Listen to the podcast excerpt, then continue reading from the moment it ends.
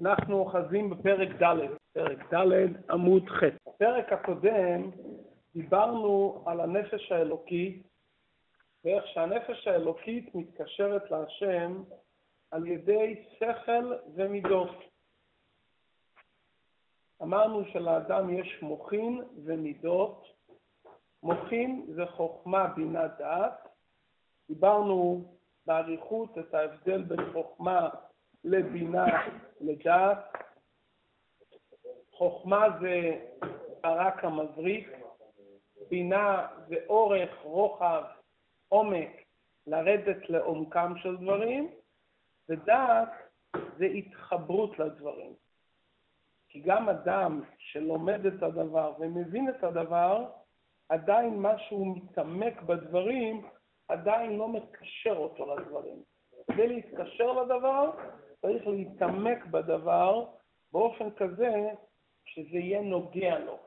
כי הרבה פעמים אנחנו לומדים על דברים שאנחנו מבינים אותם היטב, אבל עדיין אנחנו לא מתקשרים לדברים באופן פנימי.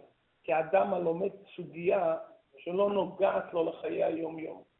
אינו דומה אדם הלומד סוגיה בדבר שהוא צריך לפסוק באיזה דין לעצמו, או שהוא לומד למען מידע כללי באופן כללי.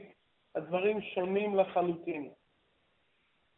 גם בשעת התפילה, כשאדם לומד ומתבונן בגדלות השם, המטרה היא שאדם יתקשר ויתחבר לדברים, שהדברים ייגעו לו באמת, והתוצאה תהיה לידה של רגשות ומשיכה אמיתית. כלומר, לפעמים האדם מתעורר ומתרגש, אבל זה עובר וחולף לאחר דקות או רגעים.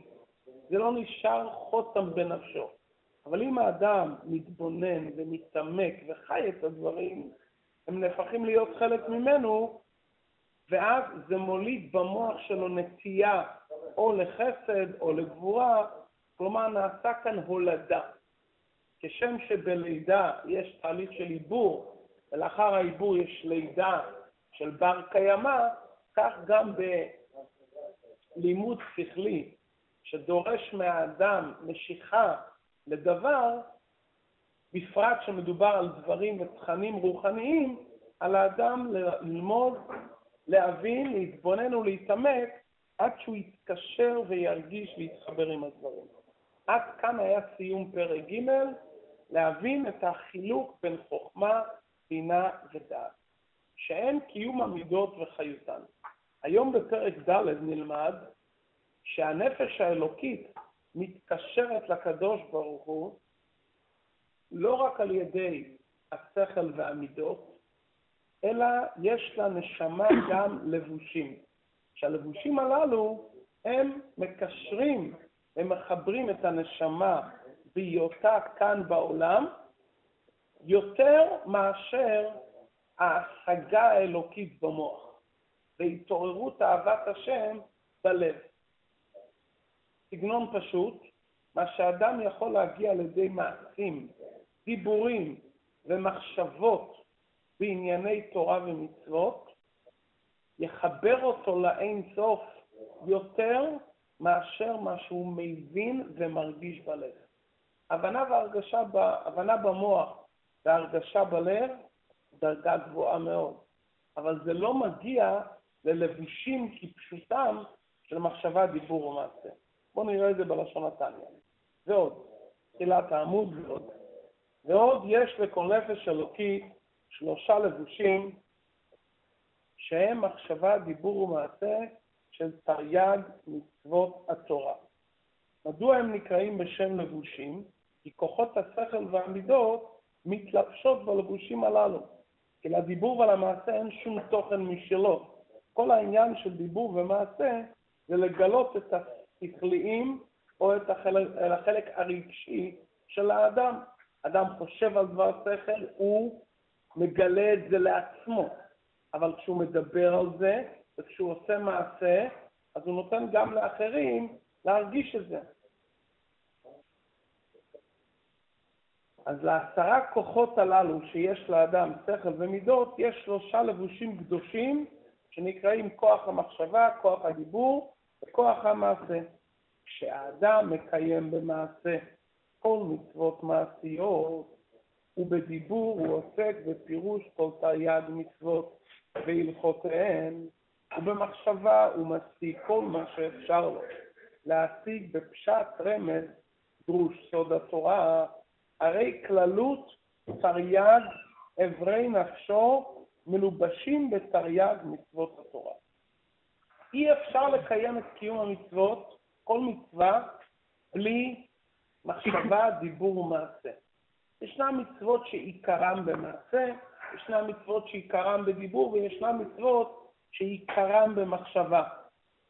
מצוות תלמוד תורה, לדוגמה, כוללת דיבור, שאדם אומר את הדברי תורה וחושב אותם. כשאדם לומד דברי תורה הוא צריך להשתדל להוציא את זה בשפתיו ולשמוע באוזנו מה שהוא אומר. יש משהו משיג בעצם החוכמה, זה עדיין מחשבה. יש משהו מתבונן בדברים. המחשבה והדיבור והמעשה, שהוא מעסיק את עצמו במחשבה, דיבור ומעשה, כל חלקי נפשו מתחברים מהשם. כלומר, יש לאדם תרי"ג מיני כוחות שהם מתחברים באמצעות המחשבה, דיבור ומעשה. כל מצווה פרטית שקיבלנו שייכת לאחד מהאיברים הפרטיים של הנפש.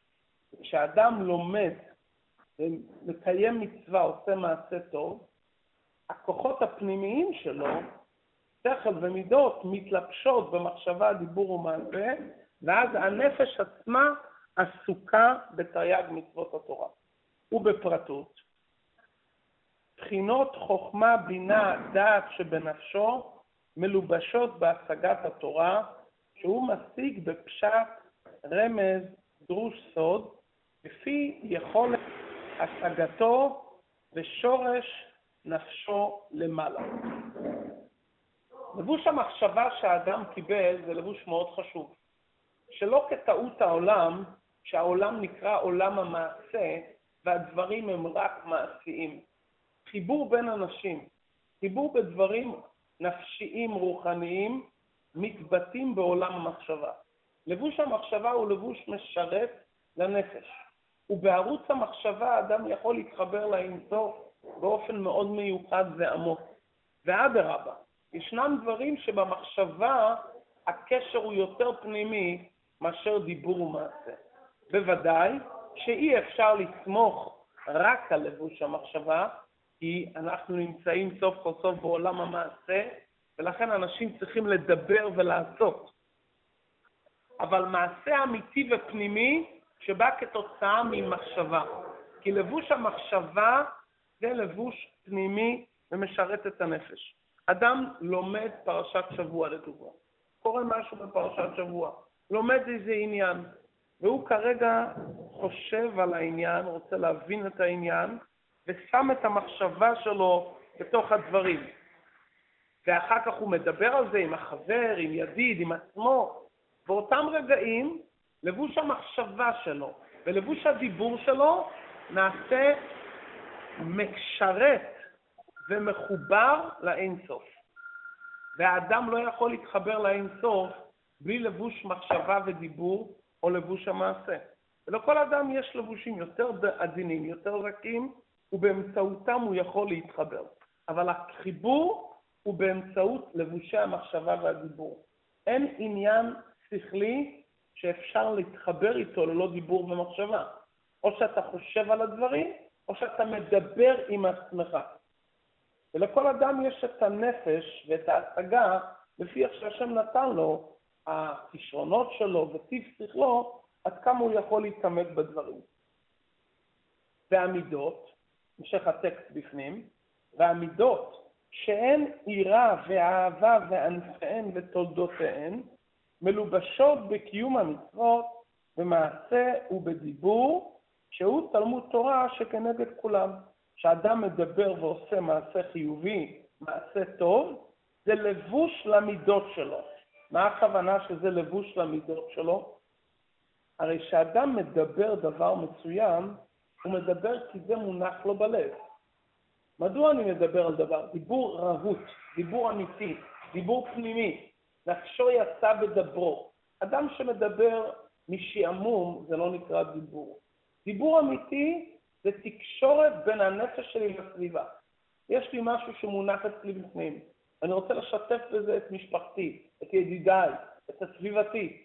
אני מעביר את אותם תכנים שכליים, או אותם רגשות שנמצאים בליבי, לסובב באמצעות כוח הדיבור. כלומר, כשאדם ישמע את דיבוריי, אם הוא יתבונן בהם, הוא יראה איפה שכלי מונח ומה רגשות ליבי.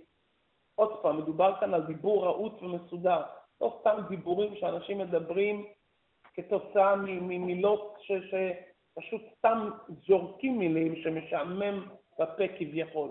הדיבור הזה הוא דיבור מיותר. כשאדם מדבר, הדיבור צריך להיות או בדברי חיבה ואהבה, או בדברים שמביאים תועלת, או בדברי חוכמה.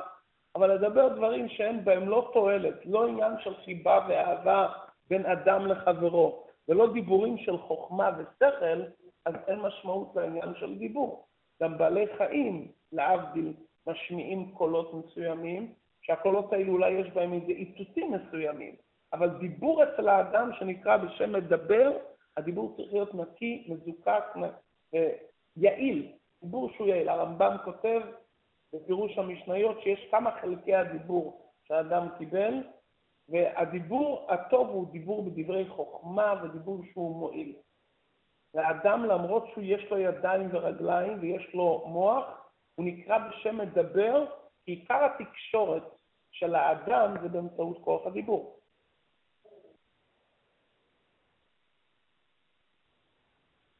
איך אנחנו רואים שהלב נמצא בכוח הדיבור?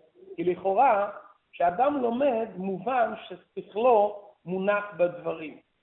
אבל איך בדיוק האהבה שבלב גם מתגלית בדיבור? ואהבת השם, איך היא יורדת לעניין של דיבור? ממשיך הרבי ואומר, כי האהבה היא שורש כל רמ"ח מצוות עשה, וממנה הן נמשכות, ובלעדה אין להן קיום אמיתי. כי המקיימן באמת הוא האוהב את שם השם וחצפץ לדופקה בו באמת. המילים הללו דורשים התבוננות, חשיבה. מה כתוב כאן?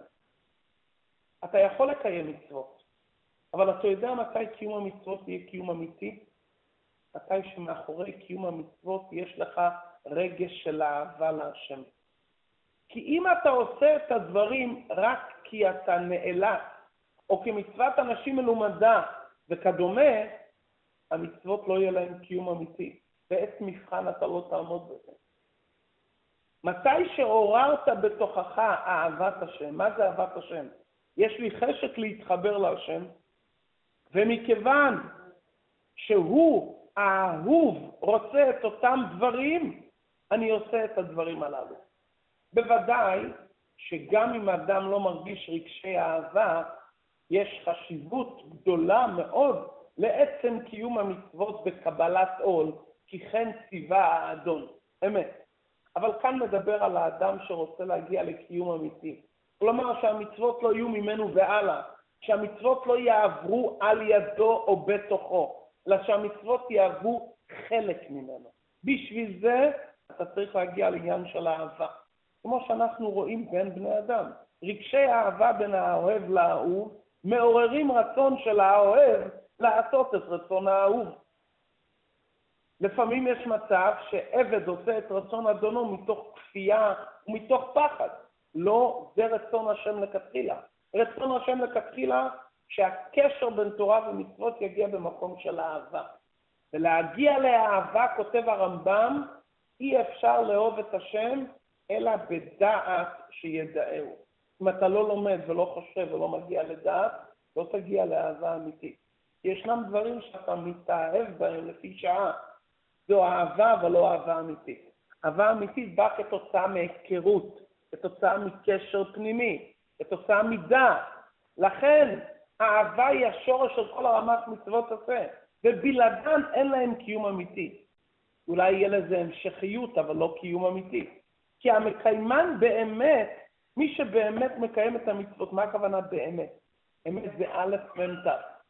כלומר, ששינויי הזמנים, שינויי המצבי רוח, שינויי האקלים, לא משנים אותו, הוא ממשיך לקיים את המצוות באותו דבקות, זה יכול לבוא רק כתוצאה מאהבה.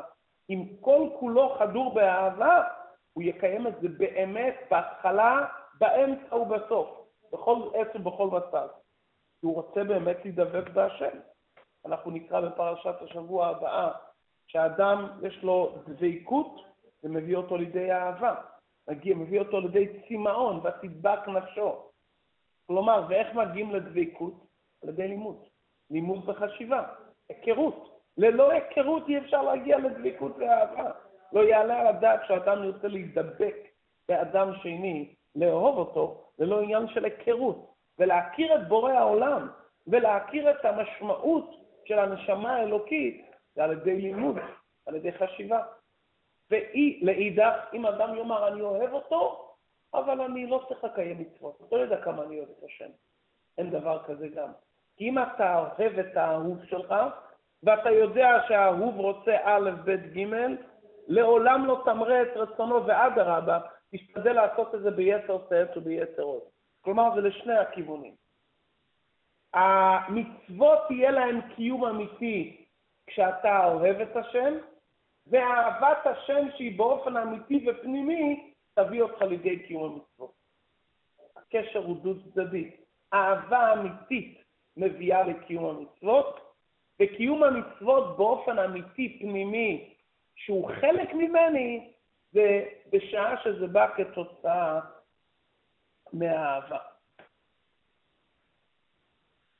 אם ישאל השואל, מדוע רגשות לבד, רגשות עזים של אהבה עצומה להשם, ללא קיום המצוות, מדוע זה לא מחבר ביני לבין הבורא?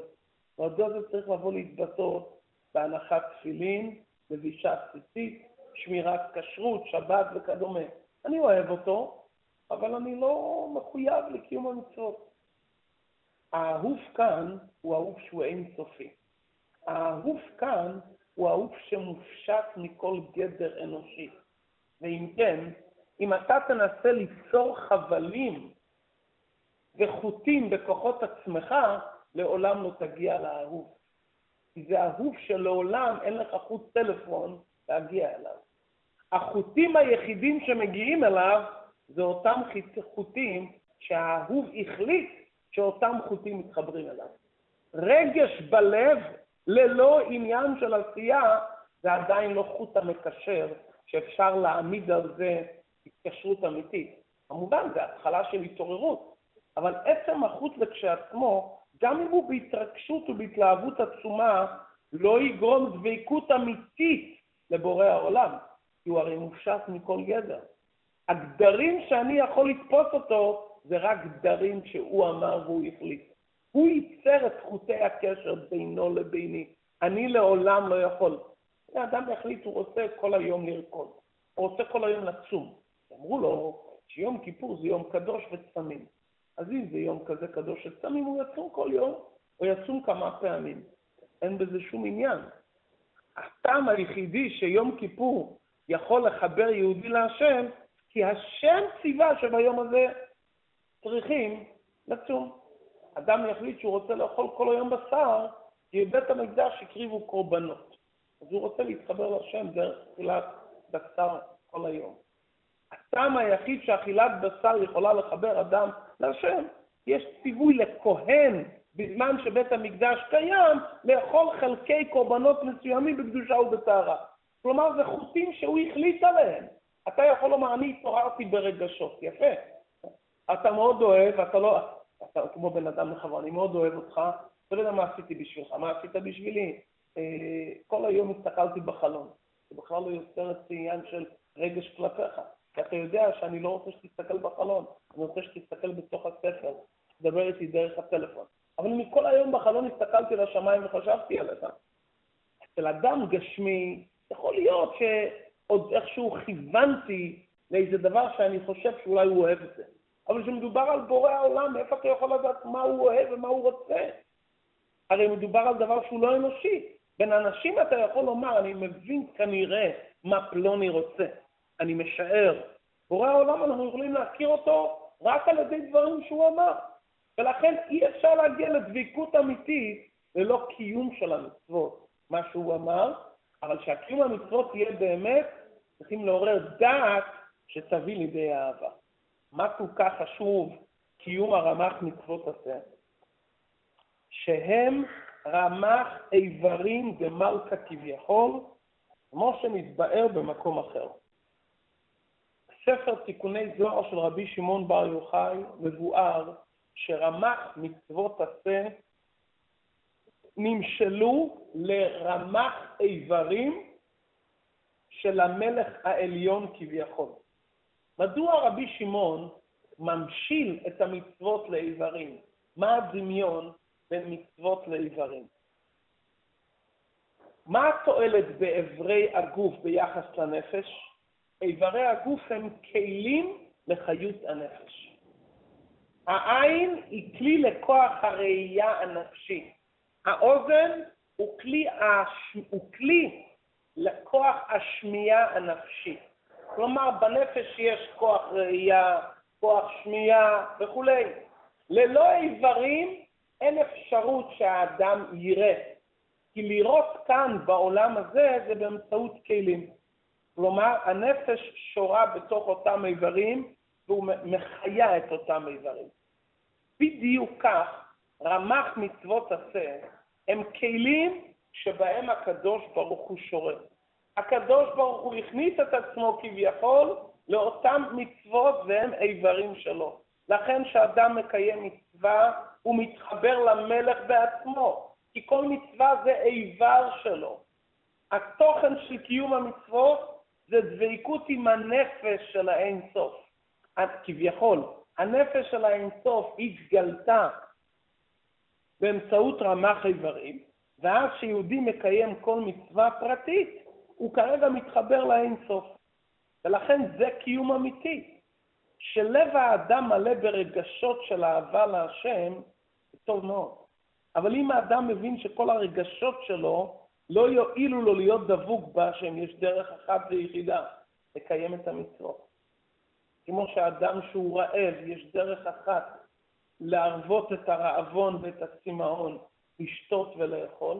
כשאתה מתעורר ברגשות של אהבה וצמאון להשם, הדרך היחידה להשתמש באיברים שלו, כביכול. המצוות אלו איברים שבאמצעותם אפשר להתחבר לנפש, לאין סוף, וככה לרבות את הצמאון להיות דבוק בהשם. ולכן, ברגע שיש לאדם רגשות של אהבת השם, וזה מתלבש בתוך קיום המצוות, זה קיום המצוות, שזה נהפך להיות נשמה וגוף. עצם קיום המצווה זה כביכול הגוף, והרגש והאהבה זה הנשמה. לכן שורש השם מצווה לא רק מלשון ציווי, אלא שורש השם מצווה מלשון צוותא וחיבור. צוותא, עשה פה חיבור. המצווה זה ציווי שמחברת ומאחדת אותנו עם בורא העולם. כל מצווה שאדם עושה, הוא נעשה צוותא וחיבור עם האין סוף.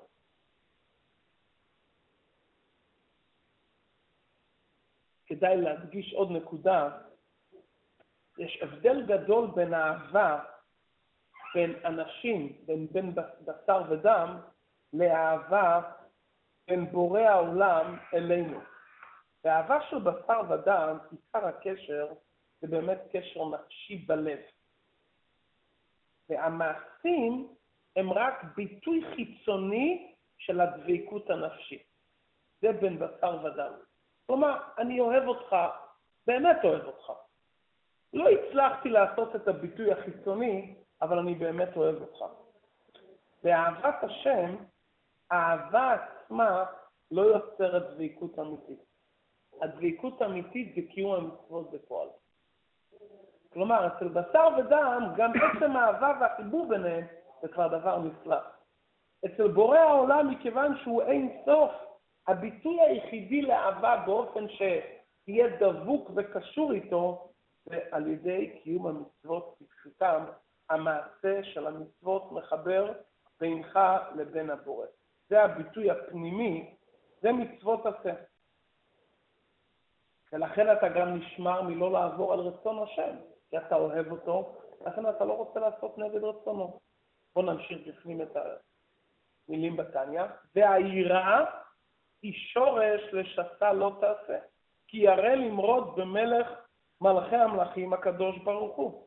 זהירות אמיתית מלעבור על מצוות לא תעשה נובעת מיראת השם.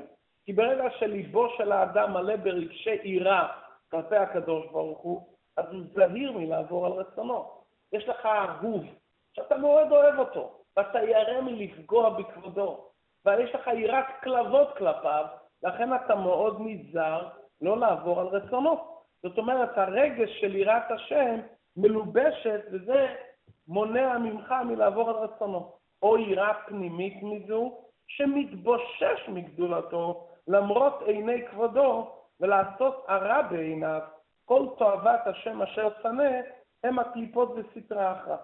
זו כבר יראה נעלית יותר, שנקראת יראת בושת. לא רק יראה שאני אראה למרוד, אלא יראה של רגש בושה. כשאדם מתבונן בחסד השם עלינו ובגדלות של האינסוף, אז הוא מרגיש כמה הוא כלי מלא בושה. זה נקרא יראה פנימית, וזו היראה שנדרשת מאיתנו בעיקר. יראת בושת, בורא העולם נותן לי עוד יום, עוד חיים, נותן לי בריאות, נותן לי משפחה, נותן לי כל מה שאני צריך, לכן אני מרגיש רגע של בושה והתבטלות, זה הרבה יותר עמוק מאשר אותו יראה שאני ירא מלמרוד במלך. הבושה הזאת זה כמו שאדם עומד ליד צדיק, איש קדוש, והוא רואה שהוא מסתכל עליו, אז מרוב בושה הוא מרגיש רגע של בושה פנימית. זה ענווה ובושה פנימית. ובמילא הוא לא רוצה לעשות את הרע בעיניו, כל תועבת השם אשר שנא. הדברים שהם נגד רצונו יתברך האווירות, זה תועבת השם אשר שנא, זה הקליפות והסטרא אחרא, שאדם עובר עבירה ומוסיף כוחות בכוחות הטומאה, אשר יניקתם מהאדם התחתון, ואחיזתם בו ובשסה מצוות לא תעשה. מאיפה יונקים כוחות הקליפה? מהמעשים השליליים שהאדם עושה נגד רצון השם. בתחילת בריאת העולם השם נתן לקליפות כוח בסיסי, אבל אחר כך מאיפה הם יונקים? הם יונקים ממה שהאדם עושה דברים שליליים, ובזה הוא מעביר כוח לקליפה. אז כשאדם עובר על רצון, רצונו יתברך של הבורא, ועובר, כמו שמצווה היא מלשון סבתא וחיבור, ככה הלשון עבירה, אני עובר מצד הקדושה למקום אחר, באותם רגעים אני נותן לקליפה אחיזה שהיא תופסת חיות ממני. אז זה יראת בושת שאדם אומר, אני מתבייש מלעבור על רצונו, והפוך, אני מחפש כל קשר עם הבורא. נמצא, סיכום הדברים, שמחשבה, דיבור ומעשה, שאלו לבושי הנפש, הם הקיום האמיתי של תורה ומצוות, כי האדם לא יכול לקיים שום מצווה ללא דיבור או מעשה. כי השכל והמידות זה מהות הנפש. מחשבה, דיבור ומעשה זה לבושים. יכול להיות פה דבר מאוד מעניין, שאדם באמת יהיה עסוק בעשייה חיובית וילמד תורה, לאידך המהות שלו לא קשורה בעבודת השם. באיזה מקרה זה יכול להיות? שהוא שומר רק על הלבושים, כלומר מחשבה, דיבור ומעשה, אבל הלב והמוח נמצאים במקום אחר. כלומר, האדם יש לו מוח ולב, וזה מהות נפשו. יש לאדם לבושים, מחשבה, דיבור ומעשה. יכול להיות מצב שבחלק החיצוני, מחשבה, דיבור ומעשה, אתה לגמרי מקושר עם השם, אבל בחלק הפנימי, שזה אהבת השם ויראת השם, הבאה כתוצאה מלימוד והתבוננות, אתה נמצא בעולם אחר. מיהו האדם השלם? כלומר האדם שמנצל את כל כוחותיו למטרה החיובית, שהמוח והלב לומדים ומתבוננים ומתעוררים ברגשות, שזה החלק הפנימי של האדם, ולאידך זה בא לידי ביטוי בלבושים. כי בלי לבושים אז יישאר כביכול מהות הנפש וחסר הלבושים של הנפש. החיבור בין מהות הנפש, כלומר שכל ומידות, תבונה, תודעה ורגשות, יחד עם המחשבה, דיבור ומעשה, זה האדם השלם. אדם יכול לשאול, אם אנחנו נשים על כף המאזניים שכל מידות ולעומת זה נעשים כמה מעשים. אפשר להשוות בין זה לזה? הרי מהות האדם זה הרי שכל ומידות, זה הרבה יותר עמוק. איך אפשר להבין שהמחשבה, דיבור ומעשה, יש להם חשיבות כה חשובה ביחס לשכל ומידות, ביחס לשכל ומעודות שזה מהות האדם. על זה הרבי יגיד בשורות הבאות. והנה, שלושה לבושים אלו מהתורה ומצוותיה, אף שנקראים לבושים לנפש, רוח ונשמה, עם כל זה גבה וגדלה מעלתם לאין קץ וסוף על מעלת נפש, רוח ונשמה עצמן.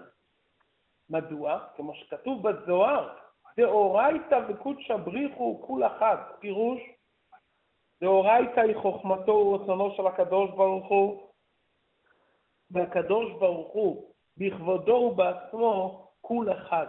כי הוא היודע והוא המדע, כמו שכתוב לעיל בשם הרמב"ם.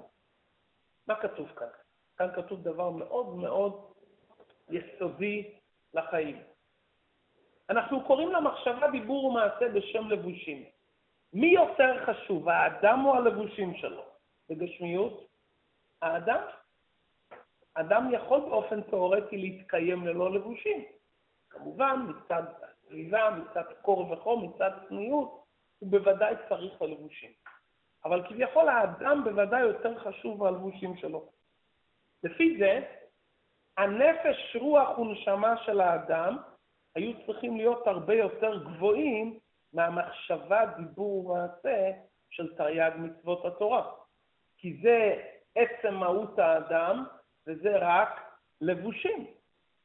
אבל לפי מה שאנחנו נלמד עכשיו, בפרק הזה, אם מדובר על מחשבה, דיבור ומעשה של תרי"ג מצוות, זה מחבר אותך לאין סוף יותר מאשר השכל והמידות שלך. מדוע? להתחבר עם האין סוף, כפי שאמרנו, זה באופן שהוא מבקש, באופן שהוא רוצה. אורייתא וקודשא בריחו כול אחד. מה זה אורייתא? התורה, חוכמתו. מה זה המצוות? זה רצונו. האיחוד והחיבור בין התורה לקדוש ברוך הוא זה לא כדבר שנברא על ידו. התורה זה לא בריאה, השם לא ברא כאן דבר, והוא ברא דבר ואמר, באמצעות הבריאה הזאת תתחברו איתי. לא. התורה זה הוא ממש, הוא בחוכמתו אחד והוא ברצונו אחד. כפי שהרמב"ם כותב, הוא היודע והוא המדע. הידיעה אצל הקדוש ברוך הוא אינה דומה לידיעה שלנו. ידיעה של אדם מורכבת משני דברים. יש האדם שיודע ויש המדע. המדע זה כוח הדעת שלו, שעל ידי זה הוא משיג את הדבר. אז יש אני, יש כוח הדעת שבאמצעותה אני יכול להשיג דברים. אבל הקדוש ברוך הוא, הוא היודע והוא המדע. הוא עצמו היודע והוא המדע. אי אפשר להפריד בין חוכמתו ורצונו לקדוש ברוך הוא בעצמו. זה לא יש הקדוש ברוך הוא, יש את התורה שלו. אני אוהב את הקדוש ברוך הוא, אבל התורה שלו זה עוד משהו. אני גם לומד אותה, אבל אני מחובר אליו בעצמו גם ללא התורה. אין דבר כזה. מכיוון שהוא וחוכמתו אחד. ישראל אורייתא וקודשא בריחו כול אחד. עם ישראל נשמות ישראל. חוכמת התורה והמצוות, רצונו יתברך וחוכמתו, זה דבר אחד עם הקדוש ברוך הוא בעצמו. ולכן רק על ידי עבודת הנשמה, באמצעות הלבושים של מחשבה, דיבור ומעשה, האדם יכול להתחבר עם הבורא. יכולה להתעורר שאלה, אבל הנשמה עצמה הרי גם חלק אלוקה ממעל ממש. מדוע הנשמה לכשעצמה לא יכולה להתחבר? כי סוף כל סוף הנשמה היא בגדר נברא. ומכיוון שהנשמה היא בגדר נברא, הרי רק חלק, חלק. לקחו הערה, זיו מהאין סוף, ושמו בתוך גוף האדם. אם היו שמים בנש... בגוף האדם את הנשמה, איך שהיא נמצאת אצל הקדוש ברוך הוא, הגוף לא יכל להחזיק מעמד. לקחו הערה, ניצוץ, חלק כמו ניצוץ מהאבוקה, כמו זיו מהשמש, ואת אותו חלק קטן ואיכותי, שהוא חלק אלוקה ממעל ממש, את אותו חלק שמו בתוך הגוף. החלק הזה נקרא נברא. מדוע הוא נקרא נברא? כי הוא מוגבל. ולכן החלק הזה, לגודל מעלתו, לא יכול להתחבר עם האינסוף ללא חוטי קשר שהוא יתברך החליט. ומכיוון שהתורה הזה הוא בעצמו, והמצוות הם רצונו ממש, אז שהאדם מתדבק בקדוש ברוך הוא בעצמו, באמצעות התורה ומצוותיה, הוא מגיע לאינסוף ממש. כלומר, הקדוש ברוך הוא הכניס את עצמו בתורה ומצוות. התורה והמצוות הם, הם לא רק הוראות וציוויים שהם לומר לאדם איך להתנהג, אני אומר לך איך להתנהג. זה לא רק ספר הוראות. התורה והמצוות זה עצם חוכמתו של הקדוש ברוך הוא. כדי לחזק את הנקודה, כשאתה לוקח דף הוראות של יצרן על איזה כלי חשמלי שקנית, האם כשאתה לומד את אודות דף הוראות, אתה מתחבר ממש עם היצרן? התשובה לא. כי היצרן, יש לו במוח עוד המון תובנות, עוד המון הסברים, המון ביורים, הוא גם כתב דף הוראות מסוים. הדף הוראות הזה, שאתה לומד אותו, הבנתי דף הוראות. יכול להיות שאני אדם מוזיקאי, וכתבתי דף הוראות איך להפעיל קומקום חשמלי. הנפש שלי בכלל במוזיקה, במקום אחר לגמרי. למדתי את אותו, אותו, אותו, אותו דף הוראות, לא התחברתי עם הנפש של אותו אדם. אם התורה הייתה רק הוראות ורק סיפורים וציוויים, גריידא, כשאדם היה לומד תורה, הוא היה אומר, טוב, למדתי את ההוראות, למדתי את הציוויים, לא התחברתי עם האינסוף בעצמו. אבל התורה זה לא הוראות. יש טעות גדולה בעולם. הרבה אנשים אומרים שהתורה היא חוכמה נפלאה, היא פילוסופיה עצומה. הרבה אנשים אומרים שהתורה זה ספר חוקים נפלא, שהאנושות תהיה ישרה ובריאה, חברה מתוקנת באמצעות התורה. אמת, יש בתורה חוכמה ויש בתורה פילוסופיה ויש בתורה מידות טובות, יש בתורה מוסר ודרך ארץ ויש בתורה הוראות וציוויים לחיים מתוקנים, אבל זה עדיין לא עצם התורה. מהי עצם התורה? אורייתא וקודשא בריחו כול אחד. התורה והקדוש ברוך הוא זה דבר אחד. אתה לומד את התורה, מקיים את המצוות, התחבקת, התאחדת, התחברת איתו בעצמו. נכון שהקדוש ברוך הוא דיבר את הדברים בדברים גשמיים, זה כמו שאתה מחבק מישהו עם מעיל חורפי, אבל חיבקת אותו בעצמו, כי הוא נמצא בתוכו. מה זה משנה איזה לבושים?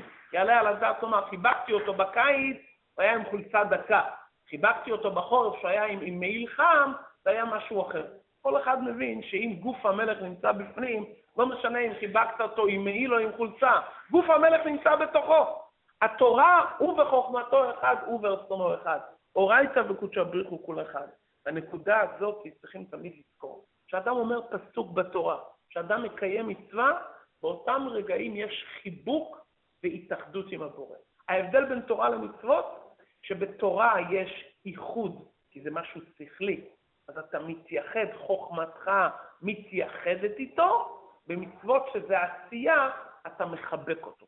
פה זה איחוד, חיבור של שכל שלך עם חוכמה בינה דעת שלא יתברך, נעשה פה איחוד בינך לבין הבורא, וכל קיום מצווה, גופך נעשה מרכבה, צוותא וחיבור לאין סוף.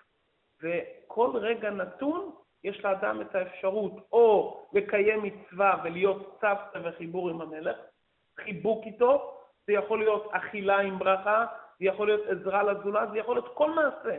כל מעשה פשוט שאדם עושה יכול להיות מצווה. זה יכול להיות 24 שעות ביממה. כשאדם הולך לנוח, הוא אומר, אני מקיים מצוות בורי, לשמור על גופי, ואני הולך לישון בצניעות ובדרך ארץ, אומר קריאת שמע, הוא מקיים מצווה כל רגע בשעת השינה, כי כרגע הוא שומר על הפיקדון האלוקי שהשם נתן לו. הוא מקיים את המצווה השם ונשמרתם מאוד בנפשותיכם. וככה בכל מעשה ודיבור שאדם עושה, הקדוש ברוך הוא הכניס את עצמו בתוך הדברים הללו. אם כן, לסיכום, מה למדנו היום? שיש לאדם עשר בחינות של שכל ומידות, ויש לאדם שלושה לבושים, מחשבה, דיבור ומעשה. כוחות הנשמה כאן בעולם, כדי להתחבר עם האינסוף, השכל והמידות של האדם שמתחברים לקיום מצוות מעשיות או לדבר דברי תורה, וזה בא כתוצאה מהבנה והשגה ורגש, נעשה פה דבר מושלם. נעשה פה קיום של דבר בדבקות פנימית. כמה שהשכל והרגש יהיו יותר עמוקים ופנימיים בתוך הדבר, המעשים יהיו יותר חיים ויותר אמיתיים עם קיום אמיתי. בוודאי, המחבר כאן לא בא להרפות ידיים מאדם שביום מסוים ליבו ומוחו לא איתו, תמשיך לקיים את המצוות. אני מקיים כי אני יודע שזה רצון בורי, למרות שאני עדיין לא עושה זה באהבה, אבל אני יודע שאני עדיין לא עושה זה בקיום אמיתי, כלומר בקיום שהוא מתאחד ונהיה חלק ממני. כדי שהקיום יהיה יותר אמיתי ופנימי, כמה שאני אלמד ויבין ויתבונן וירגיש את הדברים, הביטוי לזה יהיה יותר אמיתי ופנימי. ובוודאי לא להיות בכיוון השני, להתעורר בתובנות ורגשות עזים ולהשאיר את זה רק באוויר בלי חיבוק. כמו שאתה אומר, אני אוהב אותך מאוד. מה אתה עושה בשבילי אם אתה כל כך אוהב אותי? לא, לא, אני מאוד מאוד מאוד אוהב אותך, אתה לא יודע כמה אני אוהב אותך. אין כאלו מילים, אין תקשורת בין אנשים. אם אתה אוהב אותי, למה לא הרמת לי טלפון לשאול בשלומי?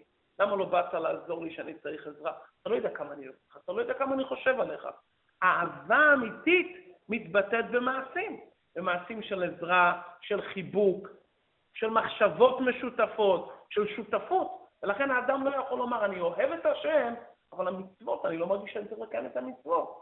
אתה אוהב את מה שהאהוב אומר, צריך לעשות רצונו, מה אתה אומר? זה קשה לקיים את המצוות. בסדר, אז קיבלנו כוחות לקיים את המצוות. קיבלנו כוחות לקיים את המצוות. אדם, אם, אם אתה עושה את זה ממקום של אהבה, זה לא קשה.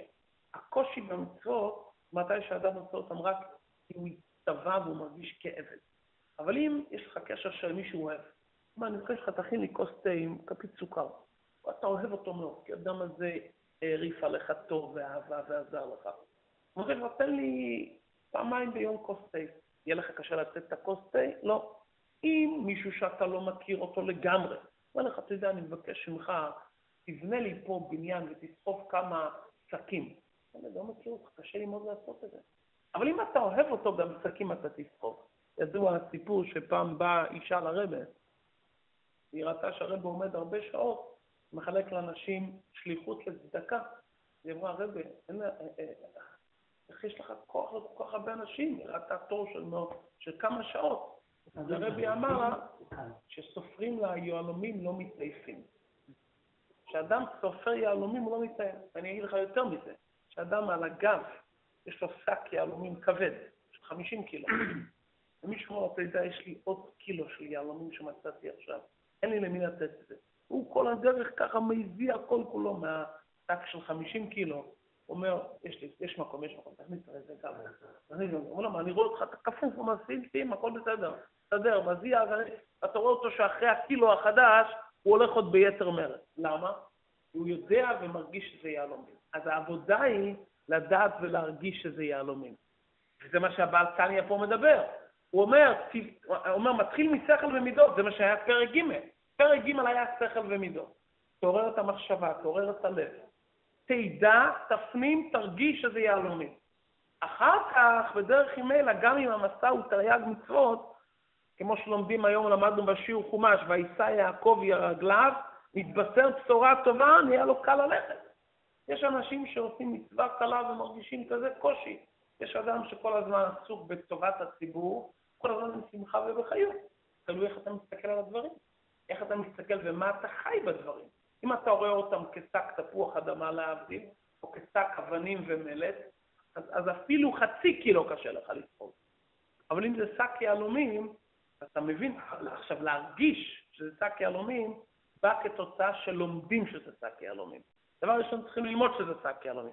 כשמבינים היטב שזה שק יהלומים, אז לאט לאט גם מרגישים את זה קצת. כשמרגישים את זה, אפשר לחבק את המלך כל רגע, אתה לא מתעייף מזה. אי אפשר להתעייף. כשמרגישים את הנ... וזה האדם השלם, קיום אמיתי שבא כתוצאה מדבקות פנימית. יעזור השם יתברך, שנלמד ונתבונן ונרגיש שזה שק יהלומים על כל פנים מפעם לפעם, ואז גם באותם רגעים שלא נרגיש, נזכור שאתמול אני הרגשתי שזה יהלומים. אז גם היום שאני עדיין קצת קמתי על צד שמאל, וגם היום שמישהו קצת עצבן אותי, אבל אתמול שהייתי יותר שפוי ויותר בריא, הרגשתי שזה יהלומים. אז היום, למרות שאני עדיין לא מרגיש, כי הנפש הבעמית שלי היום משתוללת קצת, והעת סערה שלי היום תפס אותי בפינה, אבל אני אתמול הגעתי למסקנה ברורה, והרגשתי אפילו שזה יהלומים. לכן גם היום אני אמשיך ויתמיד, בעזרת השם מחר אני עוד פעם ארגיש שזה יהלומים, וזה יהיה יותר קל.